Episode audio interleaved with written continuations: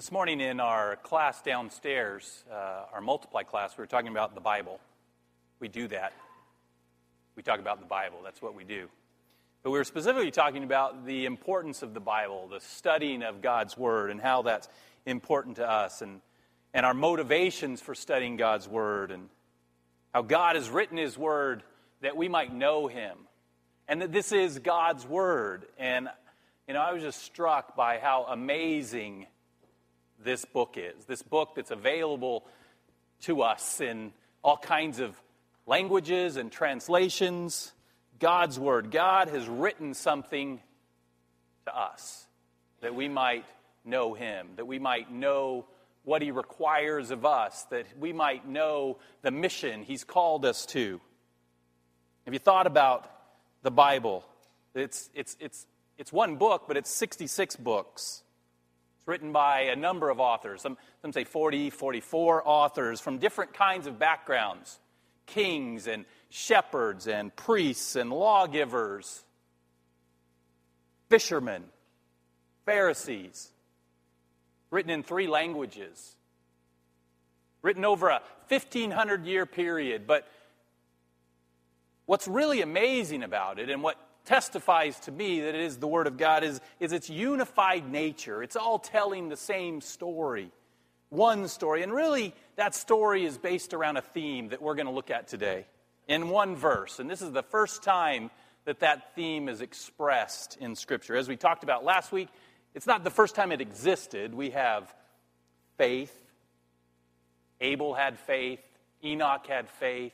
Noah had faith and others had faith. But when it comes to Abraham and his faith, God specifically declares that Abraham's faith is credited to him as righteousness. That's really the unifying theme of Scripture. And, and we're going to look at that verse today, and we're going to look at it not just there in uh, Genesis 15 6, but we're going to look at it as the authors of the New Testament used it, as Paul and, and James use it. So let, us review. Let's, let's get up to speed. Some of you weren't here last week, some of you are new. And so let's, let's get paint a picture. Let's figure out where we are in Scripture. Last week in chapter 15, we saw Abraham and we saw his faith take a little dip. Again, it wasn't a nosedive, it was just a little dip. In chapter 14, his faith had soared. He in faith had defeated, he had went to war against these four kings from the east. Really with no hope of victory except his faith in the Lord driving him. He had rescued his nephew Lot, and he had rescued many of the Canaanite people, the people in the land he was, he was in. He had then returned in victory to meet two kings in this valley the king of Salem and the king of Sodom. And, and as we looked at that, they really represented two different choices that Abraham had to make. And in faith, he chose the king of Salem. He chose Melchizedek, the priest of the Most High God. In faith, Abraham gave Melchizedek a tenth of his spoils. And in faith, he received a blessing from Melchizedek. And in faith, he rejected the king of Sodom's offer that offer to make him wealthier than he was, to really link himself with Sodom. Abraham rejected that. And Abraham is clearly, the end of 14, he's clearly trusting in God. But as chapter 15 begins, we find something a little different. It seems like Abraham's trusting God in the big things, in the able to go to war, but he's, his faith is waning. It's waning in relationship to the promises that God had made him. You remember what those promises were?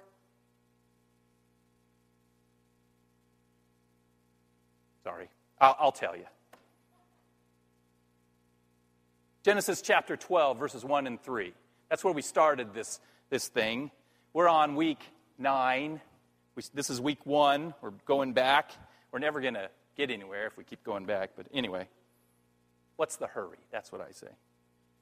Genesis 12, verses 1 through 3. Listen. Now the Lord said to Abram, Go from your country and your kindred and your father's house to the land that I will show you. And I will make you a great nation, and I will bless you and make your name great, so that you will be a blessing. I will bless those who bless you, and him who dishonors you I will curse. And in you all the families of the earth shall be blessed. So think about those promises, and we're going to review them real quick here. But what is the first thing that needs to happen for those promises to be fulfilled, for those promises to go forward? What's, what has to happen? Okay, he certainly has to go. But what, has to ha- what does God have to do? First thing that God has to do.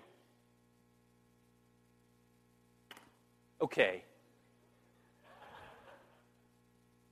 Abraham knew that for these promises to be fulfilled, he must have a son, an heir. God had promised Abraham a land, but when he got there, the land was full of Canaanites. And God had said in verse 7 of that same chapter, chapter 12, To your offspring I will give the land. So, for this promise of a land to be fulfilled, Abraham would have to have a, an heir, a son. Same thing. And tied to the land, God had promised that Abraham would, would have a, be a great nation. To be a great nation in the land, you need a people to build that nation. So, for the promise of the great nation to be, be fulfilled, Abraham needed a heir. God had promised that Abraham would have a great name, a great reputation among the peoples, and, and he's beginning to achieve that, being the rescuer, being the one that defeated those four kings from the east. But without a child, when Abraham died, his name would die with him. For that promise to go on, for that name to continue, Abraham would need an heir. And finally, really most importantly, God had promised that Abraham, through Abraham, all the families of the earth would be blessed. This blessing would come through the descendants of Abraham, particularly one descendant, Jesus Christ. So, for the promise of blessing to the nations to be fulfilled, Abraham would have to have a son, an heir. So, what do you think is occupying Abraham's thinking? In chapter 15, we see the answer. Verse 2 But Abraham said, O Lord, what will you give me? For I continue childless, and the heir of my house is Eliezer of Damascus. And Abraham said, Behold, you have given me no offspring, and a member of my household will be my heir. How does that work? What's going on here? God, I trusted you. I'm following you. I, I did that first thing. I left the land. But all of your promises hinge on me having an heir. And I continue childless. Sarah is barren. You've given me no offspring. Abraham's faith in God's promises is being put to the test. This time, he's had some tests before. This time, the, the test is the test of time. Maybe that's the hardest test of all. We're not a patient people. And as we saw last week, God graciously comes to Abraham in his fear and doubt. In Genesis chapter 15, verse 1, God came with reassurance. Fear not, Abram. Abram's afraid. I don't have an heir. What's going on here? I am your shield. Your reward shall be great in me. Or, I am your reward. And in verse 4 and 5, God came reiterating the promise. And behold, the word of the Lord came to him This man, Eliezer, shall not be your heir. Your very own son shall be your heir. And he brought him outside and said, Look toward heaven and then number the stars. If you are able to number them, then he said to him, So shall your offspring be. God came to Abraham in grace. He said, I, I haven't forgotten my promise, Abraham. God knew that all the promises hinged on Abraham having an heir. And God makes it clear that Abraham's descendants would be innumerable. They would be innumerable as, he's already said, as the dust on the ground. Now he says, as the stars in the sky. Abraham's faith was put to the test of time. But when God came with reassurance, repeating and, and really expanding on this promise, Abraham's faith seems to grow resolute. Is this moment of, of, of faith. And, and it doesn't say what he said. Scripture just makes the statement. What follows is Abraham's, the statement of faith. Verse 6 And he, Abraham, believed the Lord, and he, God, counted it to him as righteousness. Abraham believed the Lord. Doubt and fear were gone, replaced by a, a steady faith. And the Lord counted it to him as righteousness. Abraham, who had no righteous, no different than you and I, had no righteousness in himself, was counted, was made, righteousness was given to him by God. This being counted righteousness, as we talked about last week, is called justification. He was justified. He was, he was right before God. Through faith, Abraham was declared righteous. So in, in chapter 15, verse 6, we have the first explicit teaching of the most important doctrine in all of Scripture the doctrine of justification by grace. For it was God's grace. Grace. You can't earn it. It's, we don't understand it. God, in His nature as a loving God, gives us grace, bestows upon us things we don't deserve. The doctrine of justification. We're justified by grace through faith. Abraham was justified, he was declared righteous right before God. Sins taken care of.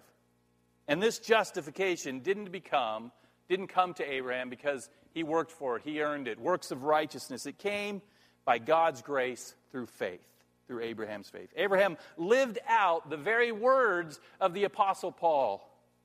The Apostle Paul would write over a thousand years later For by grace you, Abraham, have been saved through faith. And this is not of your own doing, it's a gift of God, not as a result of works, so that no one may boast.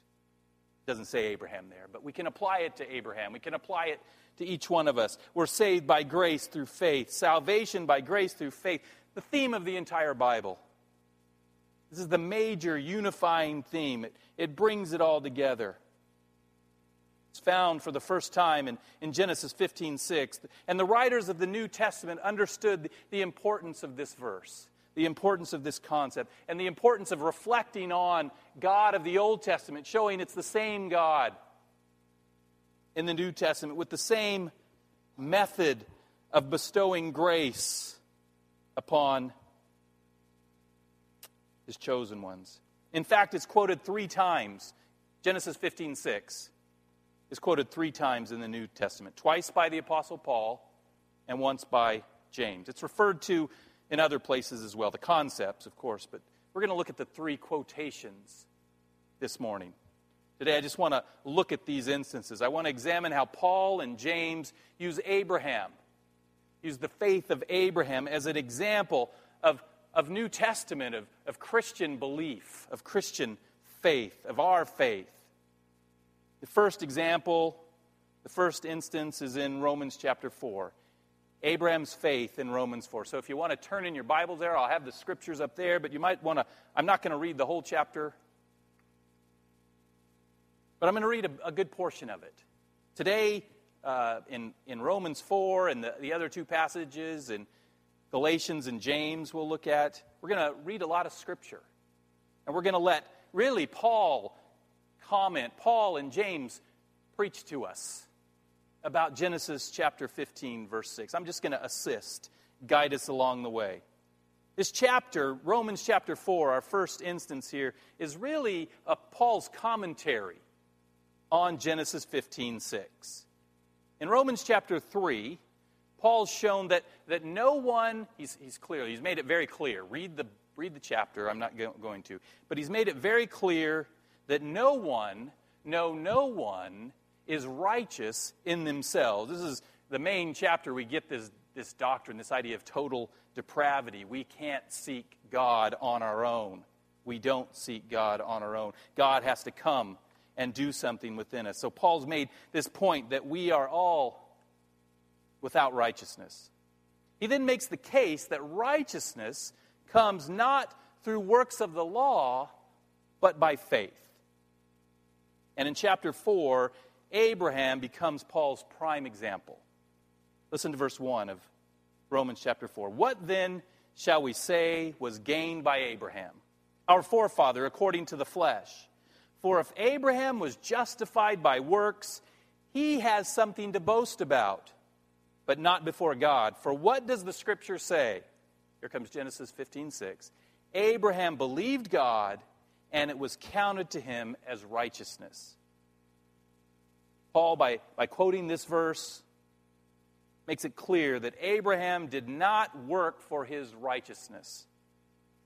He was counted, he was made, he was, it, righteousness was given to him by God because of his faith. Paul then gives an, another Old Testament example, and I want to look at that as well. Uh, that's the example of King David. This is a, a great example. Verse, go down to verse 6. Just as David also speaks of the blessing of the one whom God counts righteousness apart from works. So Paul's saying David speaks of this righteousness apart from works as well. David, maybe above all others, understood that righteousness comes through faith, not by the, the works of the law, not by obedience to the law. Because David had specifically, do you know David? The man after God's own heart, on the one hand, and the man who had clearly outright broken three of God's major Ten Commandments. He'd coveted Bathsheba. Remember, he's on the roof. I mean, he's outside and he sees her on the roof and he, he covets her. That's the tenth commandment, gone. Then he had committed adultery with Bathsheba. Bad news. Seventh commandment, gone. And then he had conspired to have Bathsheba's husband, Uriah, murdered. That's the sixth commandment, gone. The Old Testament law and sacrificial system made no provision for such great outright sin. Under the law, David's case was hopeless. But David knew that his father Abraham had been counted righteous because of faith. And in Romans chapter 4, verse 7 and 8, Paul quotes David's declaration in Psalm 32, 1 and 2. So you get this? So we're going to read Romans 4, 7 and 8, but it's a quotation that David made in Psalm 32, 1 and 2. It says this Blessed are those whose lawless deeds are forgiven and whose sins are covered. Blessed is the man against whom the Lord does not count, does not reckon his sin. David speaks of God's forgiveness, God covering sin, God not counting sin. David, in faith, cast himself on the mercy of God. Make, make a note in your notes there, your Bible. Read Psalm 51. We don't have time to go there, but it is David casting himself on the mercy of God. Take not thy Holy Spirit from me. Create in me a clean heart, O God. David, read, read Psalm 51 as David casts himself on the mercy of God, not trying to justify his action, just throwing himself before God. David, like Abraham, his father, believed the Lord, trusted in God, and his faith was counted as righteousness. Paul then goes on in verses uh, 9 through 12 of Romans to point out that Abraham was counted righteous, that's he's saved by faith, while he was uncircumcised. Now, why is that important?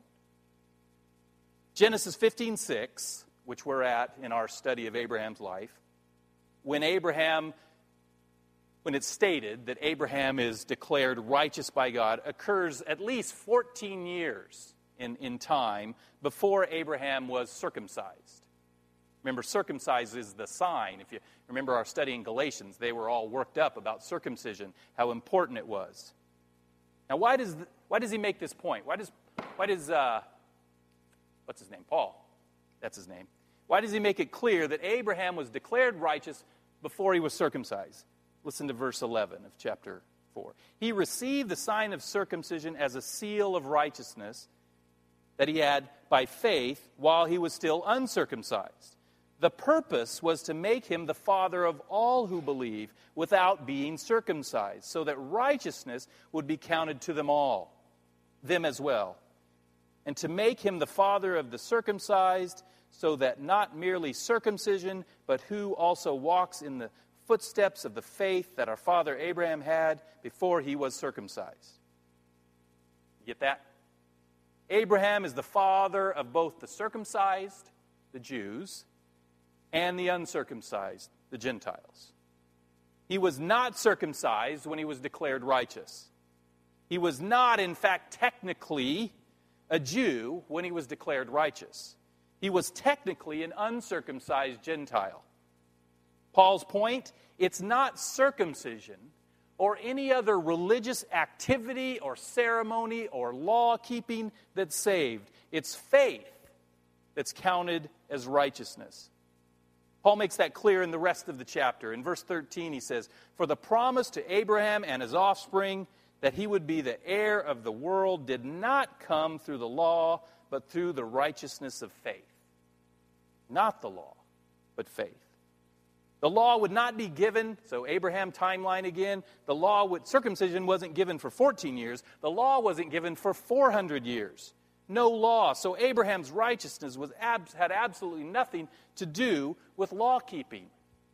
Therefore, it's not and never has been keeping the law that makes anyone righteous. Paul concludes Romans 4 with, a, with really a passionate description of, of Abraham's faith. In hope, verse 18, he believed against hope. Abraham's faith hoped even when there was no hope. What did he hope? Rest of verse 18 that he should become the father of many nations, as he had been told, so shall your offspring be. He's hoping for this offspring. He's hoping for the fulfilled promise of God. He hoped to be the father of many nations. Why?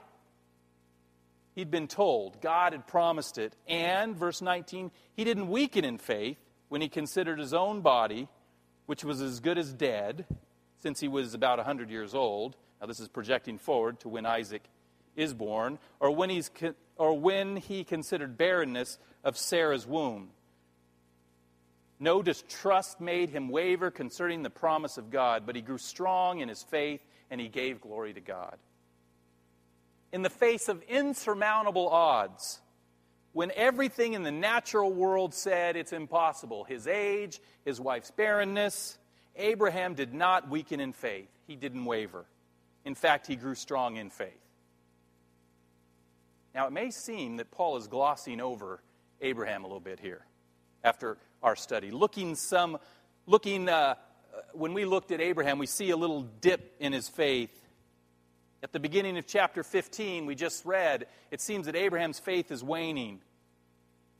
But just because you struggle, just because you have doubts, just because you have fears, doesn't mean that your faith is weak.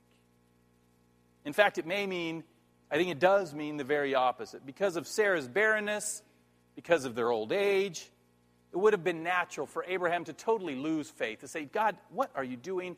I don't trust in you. But remember, he comes, Lord God, I don't understand what's going on here. I don't know why I haven't got a child yet, but, but you're still Lord. You're still the God of heaven and earth. I still trust in you. It was only because of his faith that he stayed committed to God, that he was able to f- survive those times of fear and doubt.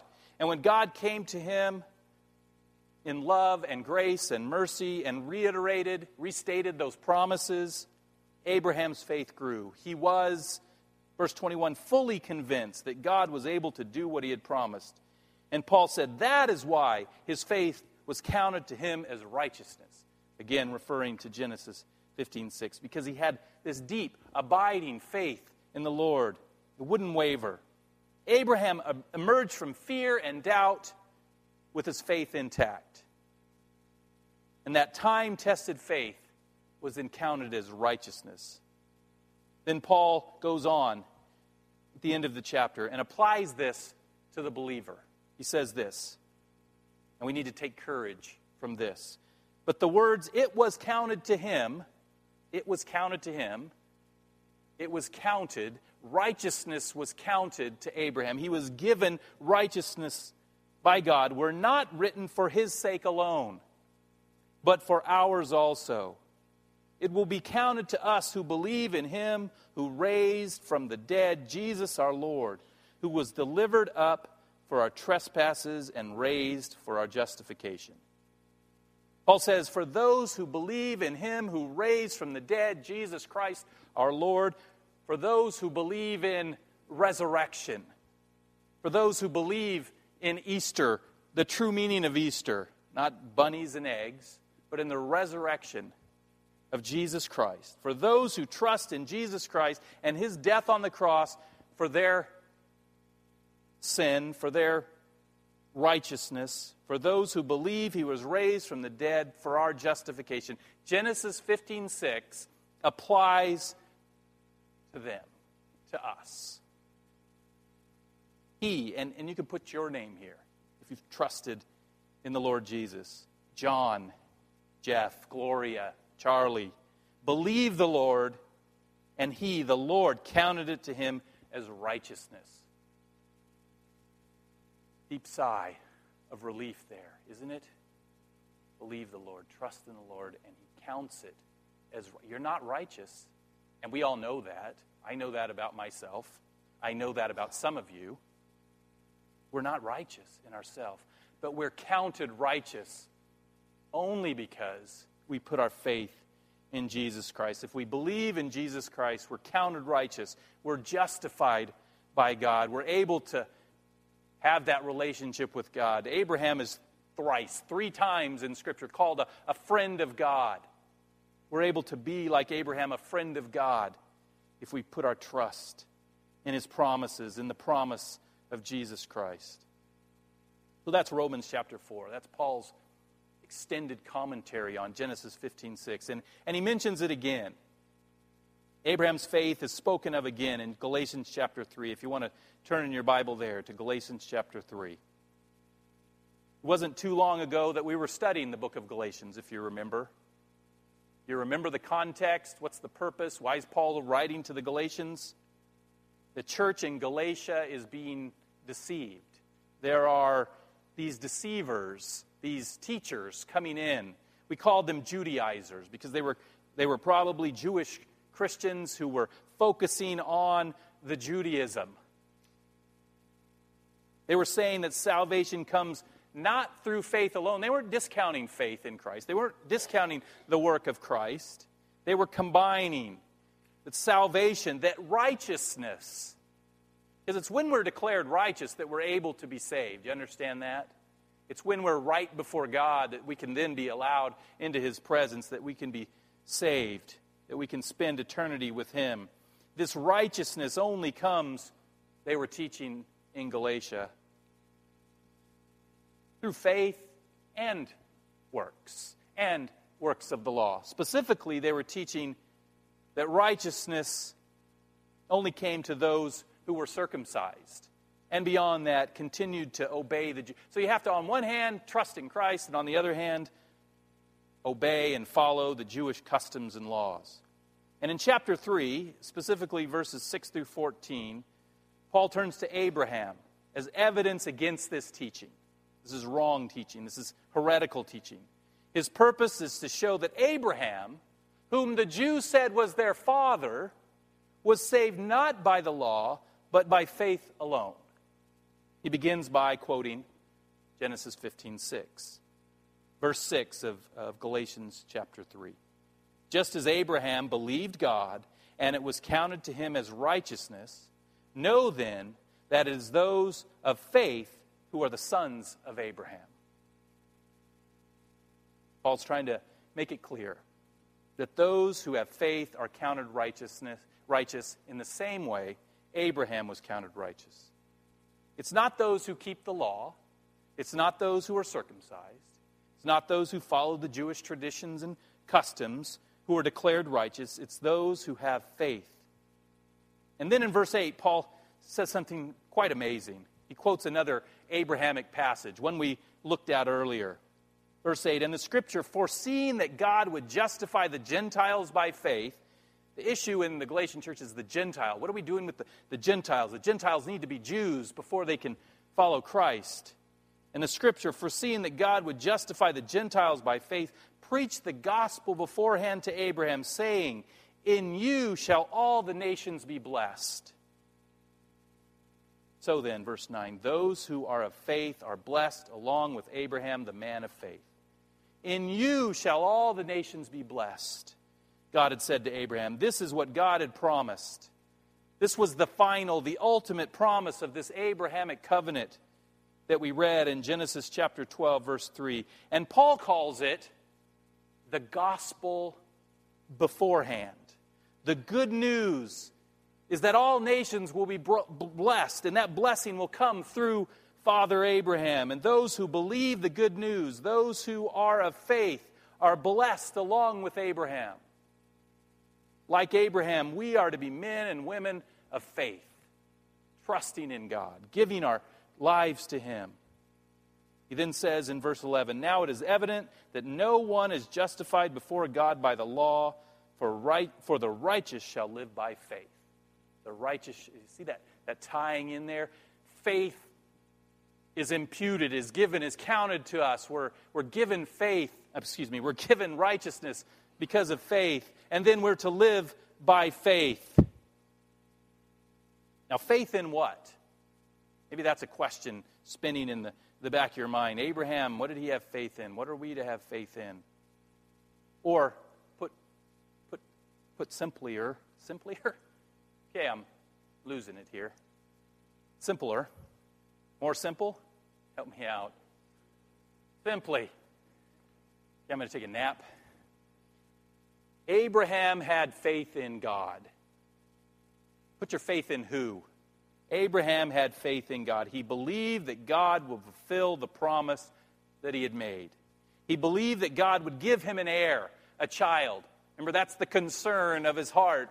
God, You've given me no offspring. God says, I will give you an offspring. And Abraham believes. He believed that through one of his descendants, all the nations would be blessed. Abraham, looking forward in faith, believed the gospel in advance. It's amazing. And it was counted to him as righteousness. For us, however, the gospel has come, and the gospel is now. Abraham didn't know the, the, all the details that we know. He didn't know exactly how God would bless the nations or who God would bless the nations through, but we know. We've been given his name. And Paul describes that blessing in verses 13 through 14 in Galatians 3. Christ redeemed us from the curse of the law by becoming a curse for us. For it is written, Cursed is everyone who is hanged on a tree so that in Christ Jesus the blessing of Abraham might come to the Gentiles, so that we might receive the promised Spirit through faith. The blessing that is, that is, that is to come to the nations through Abraham is redemption, salvation through Jesus Christ. In you, Abraham, all the families of the earth shall be blessed. Through you, Abraham, one will come to redeem humanity, and that one is the Lord Jesus Christ. The gospel in advance. Genesis 12, 3. The gospel coming in fullness in the New Testament. By faith, Abraham was counted righteous, and by faith, you and I are counted righteous as well. But we need to be very clear about, about one point before we move on to, to James. Faith. We've talked a lot about faith. Faith is important, but we don't worship faith, especially our own faith. It was not Abraham's faith, and it is not our faith that produces our righteousness. It's not a reward. Righteousness isn't a reward for your faith. Jesus Christ produced and purchased our righteousness. By being hanged on a tree, by dying on the cross, He redeemed, redeemed us from the curse. He paid the penalty for Abraham's sins. He pays the penalty for our sins in order that we, by faith, faith is this conduit, might trust in Him and be counted righteous by God. It's, it's Christ in His death. Without Christ's death, our faith would be meaningless. There would be nothing to have faith in. So, both Romans 4, written by Paul, and Galatians 3, written by Paul, in both places, Paul's made it clear by using the example of Abraham, by quoting Genesis 15 6, that righteousness before God, our justification, is not given by trying to keep the works of the law, but instead is given to those who put their faith, their trust, in the promised offspring of Abraham, in Jesus Christ. So, our response be to that? Pretty straightforward, I, I think. To believe. To put your trust in Jesus Christ. Put your trust in his finished work. Not just once, just at that point of salvation, although that is key. It's important, but on a daily basis. Continue to put your trust in Christ. When trials and tests, the tests of time come, believe in Jesus, turn to him. As Paul said to the Corinthians, for we walk by faith, not by sight. Continue. It's a, it's a process, continuing to put our faith, our faith. Things come against us, difficult times, struggles, trials, temptations, tests come. They, they buffet our bodies, they come against us, and we walk by faith. We continue, Lord, I need your help here. Lord, I trust you here. Lord, save me here. We're to live a life characterized by faith faith in the promises of God that He will care for us. And so the question comes to my mind and will be answered by James how do we know we're living this life characterized by faith? Come to James chapter 2. You might want to turn there in, in, in your Bible. Specifically, we're going to look at verses 21 through 24. Now, to get the context, important to understand the, the big picture, we need to go back up a little bit to verse 18. James is making an argument. And Abraham's life will become evidence in James's argument. In verse 15, excuse me, verse 18 of chapter 2, he says, But someone will say, You have faith and I have works. Show me your faith apart from your works, and I will show you my faith by my works. You believe that God is one, you do well. Even the demons believe and shudder. Do you want to be shown, you foolish person, that faith apart from works is useless? Now, to some, and not just here and now, not as you're hearing it, but throughout history, to some, James sounds like a, a complete opposite from Paul. He's, he's teaching something different. As we've seen, Paul's made it clear, and it is clear, that justification, our righteousness, our salvation, our right standing before God comes through faith alone, through trusting in Christ alone. Nothing we can do. There is absolutely nothing in us that can earn that. For by grace you're saved through faith, Paul says. Not by the works of the law. James, just, just so we understand, James isn't talking about works of the law. He's not talking about following the Jewish law, for one thing. That's, it's, when he talks about works, he's, he's more talking about what we would call good works or obedience to God. But in any case, which one is it? James or Paul? Or is there something we're missing, we're not understanding? We need to understand that James is coming at this, at this idea of faith, works, from a different angle than Paul. Paul was writing to those who were being taught that they needed, they must keep the law along with faith in order to achieve salvation and in order to achieve righteousness. That this righteousness was earned by keeping the law. He was writing to people who were being taught that salvation came through obeying the law. James, on the other hand, is writing to those who are seeking to divorce, to separate faith and good works. Those who are saying, I believe in God, I believe in Jesus, I trust Jesus, Jesus is my Savior, I believe the Bible, but their life told a totally different story. It was only words from their mouth. So their approaches, Paul and James, are very different. Let me illustrate it this way. Suppose you knew two men who were in very poor health. One's health was poor because he was very overweight and the other because he was very underweight. If you desired to help them, to help them regain their health, your advice about eating to each would be very different, but the goal would be the same. To one, you would say, you know, you might want to cut down. To one, you say, you might want to get a good diet where you can get some calories in you and get some health. In a similar way, Paul and James provide different angles and different advice for different groups of people. For those that believe they are saved by faith and the works of the law. Paul makes it clear that salvation, righteousness, comes only through faith, that you're not earning your righteousness by obeying the law. You're not earning your righteousness by doing good works.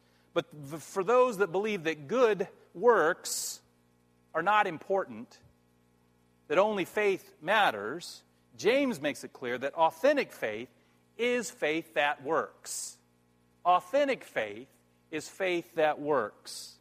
James never confused faith and works, he understood that they were separate. James would agree that we're justified by faith alone, but not by faith that is alone. He would say that, that if your faith is alone, you're deluding yourself. This is important for us to understand. This may be the key for us in, at Bridges Christian Fellowship in 2013. If your faith is alone, you're deluding yourself. He would urge you to real faith. And real faith is a faith that works. And he points to Abraham as an example of faith that works. Verse 21 Was not Abraham, our father, justified by works when he offered up his son Isaac on the altar? You see that faith was acting along with works, and faith was completed by his works. And scripture was fulfilled that says, Abraham believed God, and it was counted to him as righteousness. Genesis 15 6 again. And he was called a friend of God. And you see that a person is justified by works and not by faith alone. James says that there's no such thing as faith that is not demonstrated by works. It's a fallacy. You say you have faith. Well, Abraham is the father of our faith. And his faith was proven by his works. Abraham passed that ultimate test of faith. His faith was demonstrated and confirmed when he offered up his son Isaac on the altar. His faith was active. There's no such thing as inactive faith, it's not real. If you have faith, it will be demonstrated by works, James says. Faith in God and his promises in the Lord Jesus Christ brings righteousness and salvation. And true faith, true faith is always demonstrated, accompanied, completed by works. So, so, we need to understand this. We need to understand when we have faith in Christ, something actually happens to us. It's not just, there's not just a book up there that God says, check off, he's righteous now, and so now I look. He actually imputes righteousness to us. And he begins this process, and, and granted, this process doesn't end till death, but he get, begins this process of transforming us into the image of Jesus Christ. He begins this process of making us who he's declared us to be. He's declared us righteous, and he begins this process of making us into this righteous person. And so it's a supernatural thing that's taking place. And that supernatural thing of God working in you, in you through His Spirit, will always produce good works, will always produce the fruit of the Spirit love and joy and peace and patience. They go together. Scripture testifies to this clearly. Take some time to read Hebrews chapter 11. You know, Hebrews chapter 11 is called what? Me know? The Hall of Faith. But Hebrews chapter 11 is a list of works. It's a list of what people, Old Testament people with faith, what they did. Abraham, again, great example. Hebrews chapter 11, verse 8. By faith, the faith is first. The author of Hebrews understood this. He understood how these works were accomplished. They were accomplished by faith. By faith, Abraham obeyed when he was called to go out to a place that he was to receive as an inheritance, and he went out, not knowing where he was going. We've talked about this, we've seen this. Hebrews chapter 11. Verse 17, he says, By faith, again, when his faith was, when he was tested, offered up Isaac, and he who had received the promises was in the act of offering up his only son. His faith was confirmed, completed, however you want to put it. by his works. Faith is never alone. And Abraham is, is our example of this as well. We, like Abraham, must put our faith in the Lord. We must trust in his promises, specifically, his promise to save us, his promise to give us this righteousness through Jesus Christ. We have to put our faith in Jesus Christ alone to save us from our sin and to declare us, to count us righteous before God. But once we've done that, brothers and sisters, if I can call you that, once we've done that, our journey of faith begins. It's uh, anybody seen The Wizard of Oz or this new movie, uh, The Great and Wonderful Oz of Oz's? It's like that in the movie. I, I like The Wizard better than the new one, but anyway, you know, it's all black and white and dark and, you know, and then you go to Oz and it's all color and beautiful. You know, there's this transition. And, and when you put your faith in Christ, there's this transition. But the, the, the journey down the yellow brick road or the journey to, to, to become like Jesus Christ is only beginning. And we have to continue, continue on a daily basis to step out in faith. And that looks like something. That's revealed, that's seen. If we've truly put our faith, our trust in Christ. If we've said, Jesus, I trust you, I give you my life, you're my Lord and Savior, then our lives will be characterized by obedience to Him. Now, that's not to say that you will always be perfectly obedient. What did I say? Your life will be characterized by obedience to Him. And when you're not obedient to Him, your life will be characterized by repentance and falling on your face and asking for His forgiveness. Our lives will look different from those in the world because we have a different master. We have someone that is, that is imputed, has given us righteousness, and He's working that out in our hearts. We have a master who commands us he commands us and He gives us the power to, through His Spirit, to love God with all we have. Love the Lord your God with all your heart, with all your soul, with all your mind, and with all your strength. He commands us and He gives us the power to love our neighbors as ourselves. Even commands us, get this, and gives us the power to love our enemies. That's amazing. He commands us and He gives us the power to give sacrificially, to consider others better than ourselves, to be His ambassadors, His representatives in this world, to share His love with those who don't know Him, to study His Word, and, and more than study it, to apply it to our lives, to share it with those around us, and so much more. God gives us He's imputed righteousness to us. Then He gives us His Spirit. He gives us the power and the command to do so much. And this is the journey of faith that we engage in, that we step into when we receive the righteousness of Jesus Christ as our own. A free gift, it was paid for. It was very costly to Christ, but it's a free gift for us. But then it, it catapults us on this journey of faith. When we believe, when we have faith in the Lord, it's counted to us as righteousness. And that righteousness given to us by God will, underline will, will flow out of our lives and be seen in our good works. So if we say we have faith, if we say we believe, if we say we trust in Christ, then our faith cannot, our faith that cannot be seen. I can't see faith. It's, it's, a, it's a quality.